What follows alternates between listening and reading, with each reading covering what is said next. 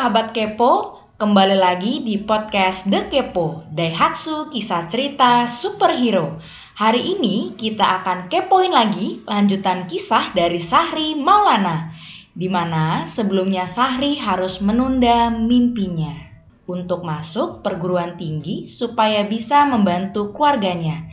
Kira-kira gimana ya lanjutan kisah Sahri sampai ia mewujudkan mimpinya kembali di Astra Daihatsu? Langsung aja yuk kita cekidot. Nah, mungkin untuk lanjut lagi Mas Sahri, akhirnya kan tadi kan Agustus keterima ya, Agustus 2008. Nah itu jadi mekanik di mana Mas penempatannya? Jadi kalau lihat dari informasi dari HRD, bahwa sebenarnya saya untuk diplot di cabang Daihatsu Bintaro pada saat itu, cuma karena kondisi cabangnya masih proses pembangunan, belum buka, belum beroperasional, jadi saya dititipin di Daihatsu Sunter selama 1 sampai 2 bulan sih.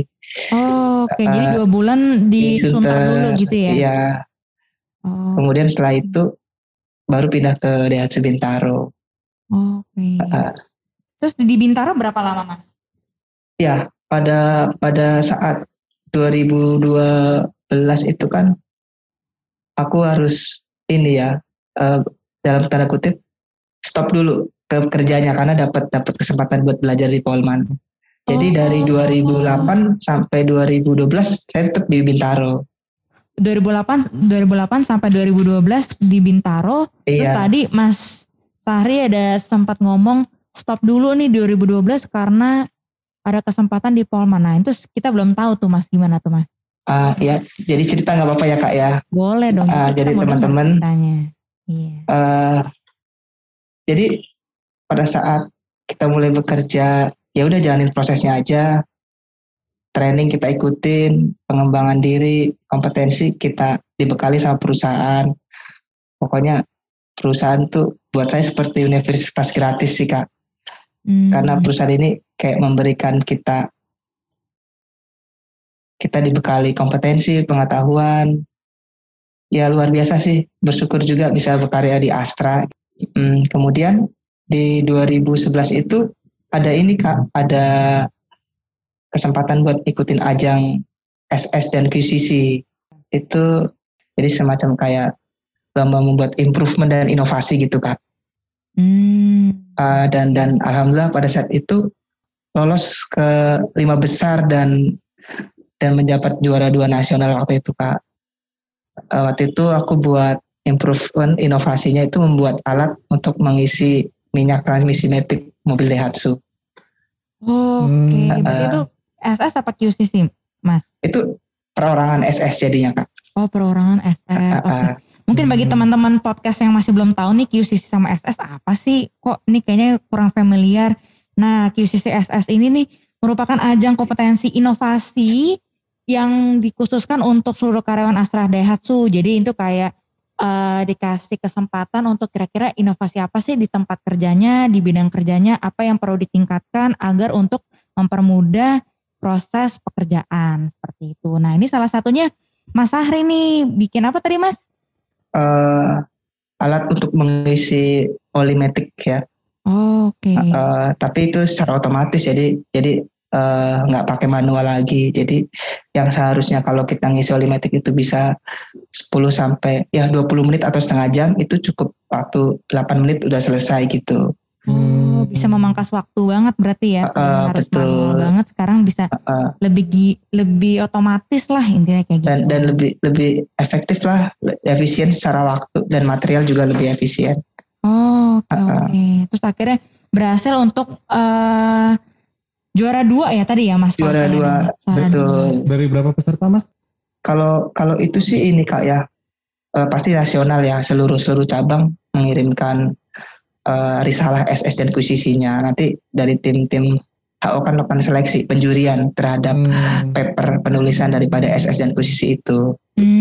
Berarti kalau nasional mungkin bisa 1000-an, 2000-an kali. Ya, mungkin sih. Gila banyak banget ya, sampai juara 2 sih ini benar-benar anak emas sih. Hebat banget. Anak emas bener. Jadi buat teman-teman yang lain ya banyak-banyak cara sih kita untuk berprestasi. Artinya perusahaan tidak membatasi kita Ya. Semua karyawan diberikan kesempatan yang sama untuk dapat berkembang dan menunjukkan potensinya. Jadi jangan pernah membatasi diri, karena nggak ada seorang pun yang tahu batasan potensi diri kita tuh sampai sejauh mana, kita nggak ada yang tahu. Yang tahu adalah yang ukur diri kita. Pokoknya jangan sampai kita batasin aja. Kesempatan itu terbuka. Perusahaan tidak membeda-bedakan kok latar belakang kita siapa, kita dari divisi apa, tidak, semua dikasih kesempatan yang sama. Tinggal bagaimana kita berani mengambil kesempatan. Itu aja sih, pokoknya pada kesempatan ambil aja gitu. Saya pernah dapat satu kata-kata yang membekas saya, itu dari kepala cabang saya dulu, Pak Coki Simatupang, bahwa orang yang sukses itu katanya bukan masalah dia punya gelar yang tinggi atau orang kaya, bukan, tapi orang sukses itu orang yang bisa mengambil kesempatan, kata si Pak Coki itu. Ya itu benar-benar aku pakai sampai sekarang, Kak. Pokoknya kalau ada challenge atau opportunity, ya ambil kesempatan itu, ambil aja. Ini sih mindset dan mentalnya perlu, memang harus dibangun terlebih dahulu ya, tentang bagaimana kita perlu melampaui setiap batasan-batasan yang ada untuk mencapai sesuatu ya, Mas. Dan saya yakin, dan maksudnya gue juga yakin sih, Lan, maksudnya si Mas Sahri ini juga menang lomba SS dan QCC ini juga bukan karena kebetulan, karena memang mereka dia tuh punya kualitasnya gitu. Betul, pasti kalau kayak gitu, Mas. Ya kalau boleh dibilang sebenarnya itu karena proses sih, Kak, kita berproses. Jadi tidak ada yang instan ujuk-ujuk kita dapat itu, enggak sih, pasti ada proses kita yang jalani, ada berproses. Nah, Mas, tadi kan udah cerita ya tentang Mas berarti udah sampai sempat masuk juara 2 nasional di lomba SS dan QCC di Astra Daihatsu.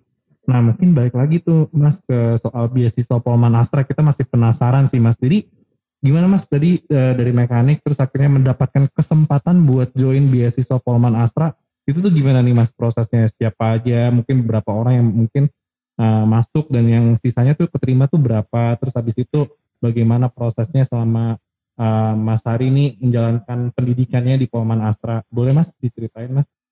Oke, terima kasih, Kak John, Kak Ellen. Jadi yang aku bilang, impian itu kan tetap terjaga ya, artinya kita jangan pernah berhenti bermimpi.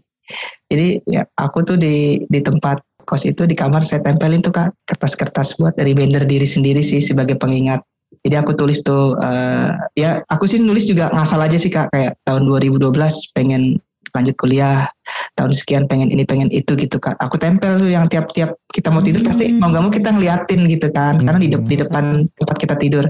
Nah itu sih yang kalau boleh dibilang bisa kayak semesta mendukung, Kak, gitu, Kak. Tiba-tiba di penghujung tahun 2011 kalau nggak salah ya, setelah dapat award dari yang kita menang SS itu, tiba-tiba aku dipanggil sama kepala bengkel, dikasih tahu bahwa perusahaan pada saat itu ada program untuk memberikan beasiswa terhadap karyawannya. Untuk itu mekanik ya, Kak, jadi dikasih kesempatan beasiswa untuk melanjutkan pendidikan di Politeknik Manufaktur Astra. Itu jenjangnya D3, pendidikannya selama 3 tahun ya, Kak, ya. Tapi bisa diakselerasi, diambil hanya 2 tahun, karena kan kita dianggap tidak perlu untuk magang. Jadi cukup 2 tahun selesai. Dan itu terbuka untuk nasional, semua cabang dipersilakan untuk mengirimkan dua calonnya. Itu diambil cuma 3, Kak, cuma 3 orang. Nasional itu diambil cuma 3 orang. Oke. Jadi masing-masing cabang nasional kirim 2 orang, tapi yang terpilih secara nasional cuma 3, Mas. Betul. Seleksinya kita ada bahasa Inggris, fisika, dan matematika. Dan itu aku dikasih tahu 3 bulan menjelang itu kan, tapi saya pikir masih ada kesempatan buat coba refreshment ya, karena kan bagaimanapun juga udah 3 tahun tuh, Kak, lepas dari bangku sekolah kan, mungkin hal-hal kayak gitu kan mungkin kita nggak belajar lagi ya, Kak, lebih ke belajar ke hal-hal teknik. Udah gitu juga kayak soal ujiannya itu kan fisika anak SMU ya, yang beda dengan yang kita dapat di SMK, karena kan di SMK kan fisika dan matematikanya matematika terapan, jadi pasti beda.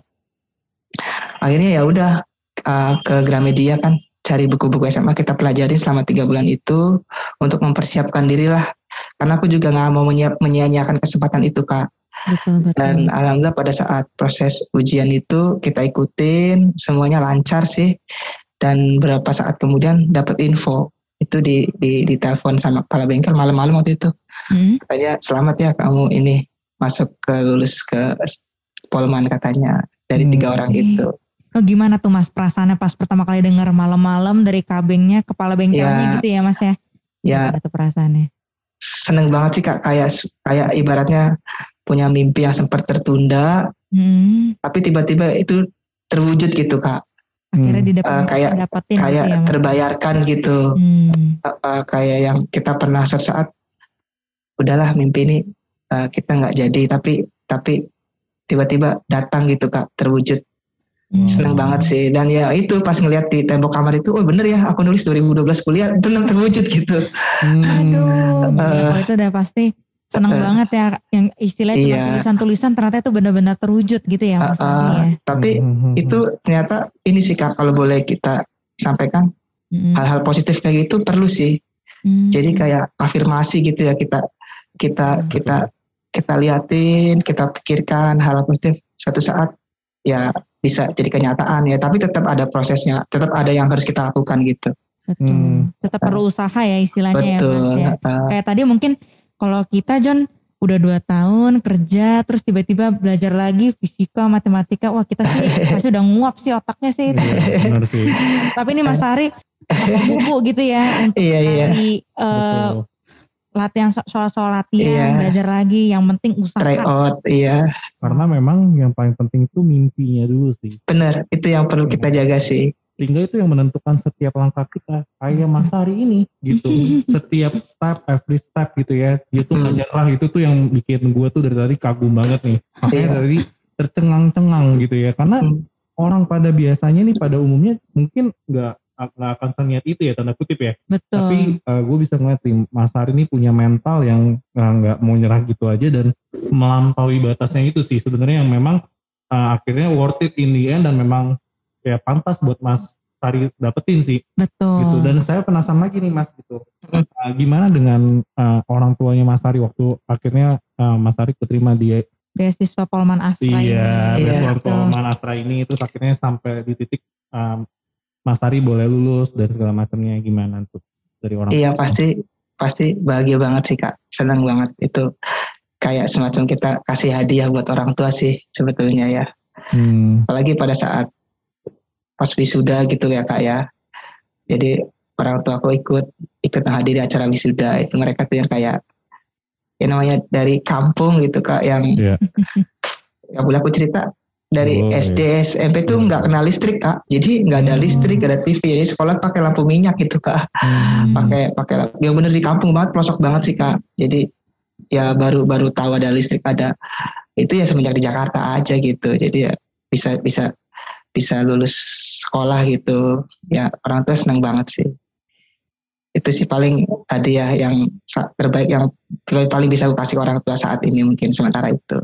Iya, tapi kebayang sih Mas kalau misalnya di posisi orang tuanya Mas tuh sampai ngeliat anaknya akhirnya bisa benar-benar melanjutkan mimpi buat di perguruan tinggi dan akhirnya lulus, pasti bahagia banget sih Mas. Dan apalagi Mas Sahri orangnya dari awal selalu cerita apa adanya ya sama ke ibu bapak gitu, apapun kondisinya, dan wah pasti mereka benar-benar bangga sih sama Mas Sahri ya. Iya. Betul, pasti ini mungkin hadiah terbaik yang didapetin, yang istilahnya mungkin ya dalam tanda kutip sebelumnya mungkin orang tua juga sempat sedih, oh harusnya anak-anaknya udah langsung bisa SMA perguruan tinggi, tapi akhirnya harus ditunda dulu. Pasti hati orang tua sebelumnya juga terpukul gitu ya melihat anaknya belum bisa lanjut ke perguruan tinggi. Tapi namanya orang yang penting percaya ada waktunya gitu ya Mas ya. Semuanya ada waktunya, dikasih waktu yang tepat.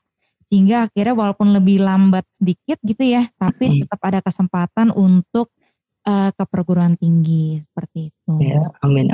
Okay. Tapi aku mau cerita dong sedikit. Jadi ini Astra Diatsu itu sebenarnya baik banget ya sama karyawannya. Jadi just info buat teman-teman. Jadi selama saya sekolah di Polman itu benar-benar yang cuma sekolah aja, jadi nggak ada bekerja, artinya kita memang disuruh fokus buat belajar pagi sampai sore di kampus, dijalanin sampai lulus, itu kita tetap digaji loh Kak, Oh, jadi terbiasa sekali semua orang tuh. Jadi benar loh. Bayangin ya ada perusahaan yang ngasih karyawannya sekolah gratis, digaji pula gitu kan. Iya. Combo ya itu ya John ya. Itu combo. Iya, rezeki yang luar biasa sih. Terima kasih Astra. Lihat. Aduh. Itu sih Kak. Nah, setelah selesai pendidikan ya kita balik ke ini Kak, balik ke cabang awal di Bintaro. Ya kembali lagi seperti proses awal mekanik gitu ya Kak. Ya coba kita terapin lah ilmu-ilmu yang sudah kita dapat di bangku kuliah, kita terapin di cabang, tetap belajar sih, artinya hal-hal baru tetap kita pelajarin, nggak boleh stop untuk berkembang gitu kan. Satu lagi buat teman-teman juga, kalau ada masalah pekerjaan, pokoknya jangan dihindari. Pokoknya ketika teman ngerasa, oh ini pekerjaan susah nih, bakalan ribet, jangan malah dihindari, tapi ambil gitu. Disitulah teman-teman akan menjadi lebih gitu. Kalau teman-teman menghindari tantangan, menghindari masalah, ya cari yang aman-aman aja, ya teman-teman nggak akan maju. Artinya versi terbaik diri kalian tuh nggak akan muncul kalau kalian nggak pernah mencoba lewatin tantangan. Jadi kayak sekarang ini kalau ada customer komplain, kalau saya sih ngelihatnya itu ada customer komplain tuh bukan istilahnya malah wah aduh komplain lagi, tapi saya ngelihatnya malah sebagai wah peluang nih gitu.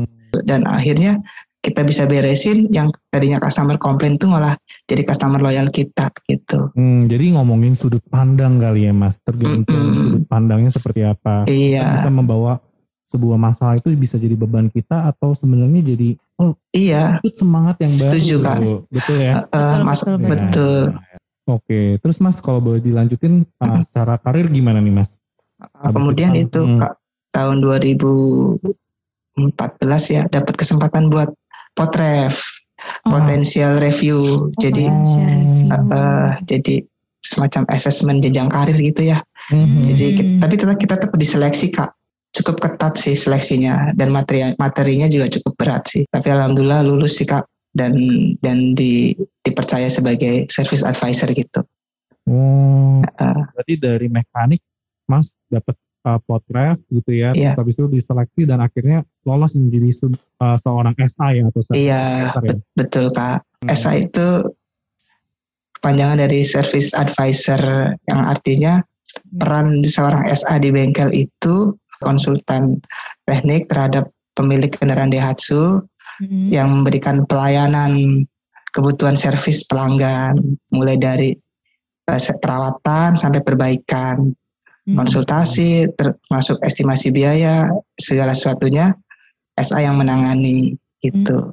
Oke, tujuan. Jadi kalau misalkan mobil lu nih misalkan lagi rusak, terus bawa ke Asa Daihatsu, nah yang pastinya yang diketemuin pasti Mas Sahri ini, kayak misalkan aduh kok nih mobil gue bunyi-bunyi sih, kenapa sih? Nah ini Mas Sahri bisa tahu tuh dia kira-kira bunyi-bunyi di bagian mana, karena betul. Apa, terus apa ini perbaiki konsultan ya, benar-benar gitu, langsung dicek dan jadinya kita sebagai customer nggak pusing ya. Betul. Kalau bingung tuh langsung aja ke Mas Sahri deh gitu. Siap Mas Sahri, abis ini boleh saya hubungin ya? Tentu silakan, dengan senang hati Kak. Siap. Okay. Iya Kak. Kita bisa dikasih info lebih lanjut kali ya Mas terkait dengan sebenarnya gimana sih bedanya sendiri kerjanya sebagai mekanik dan sebagai SA. Mungkin lebih kayak tanggung jawabnya bedanya apa, atau mungkin tantangannya berbedaannya seperti apa, kayak gitu Mas. Mekanik tentu berbeda dengan peran SA di bengkel ya. Peran tanggung jawabnya beda. Kalau mekanik kan lebih ke pelaksana untuk melakukan proses perawatan perbaikan. Jadi personal yang memang untuk melakukan perbaikan secara fisik ya, kendaraan, dibenerin mobil lah gitu ya. Sebatas itu aja sih kalau untuk mekanik. Tugasnya memperbaiki kendaraan sesuai dengan request permintaan, menjaga kondisi kendaraan customer agar tetap terjaga dengan baik gitu sih Kak, sampai mobil itu dapat digunakan customer dengan kondisi yang prima. Dan satu lagi sih pesan teman-teman mekanik yang dengerin podcast ini, bahwa kalau teman-teman lagi servis mobil customer, lagi nangani mobil customer, anggap aja itu mobil kalian sendiri gitu. Jadi kalau kalian punya pemikiran seperti itu, yes. Saya yakin deh pasti kalian akan melakukan menangani mobil itu dengan benar-benar kerja, yang asal kerja sama kerja dari hati itu hasilnya beda kok, percaya deh. Ya, setuju itu banget sih Mas, setuju banget. Saya dukung deh Mas Sahri, one day bisa jadi kabeng ya. Amin Kak. Berkualitas banget nih, berkualitas banget. Bener loh, ini sisi ownership waktu kita mengerjakan segala sesuatu tuh penting banget sih Lan. Setuju banget asli. Oke, nah mungkin ini tadi sisi dari mekaniknya Mas. Iya. Nah, kalau misalkan tantangannya dari service advisor-nya seperti apa Mas? Kalau mekanik itu kan dia menangani mesin, mobil gitu kan. Tapi kalau kita sebagai SA itu, selain kita nanganin mobilnya, kita nanganin orangnya juga Kak, customernya. Jadi kadang yang bermasalah bukan hanya mobilnya, tapi si customernya juga.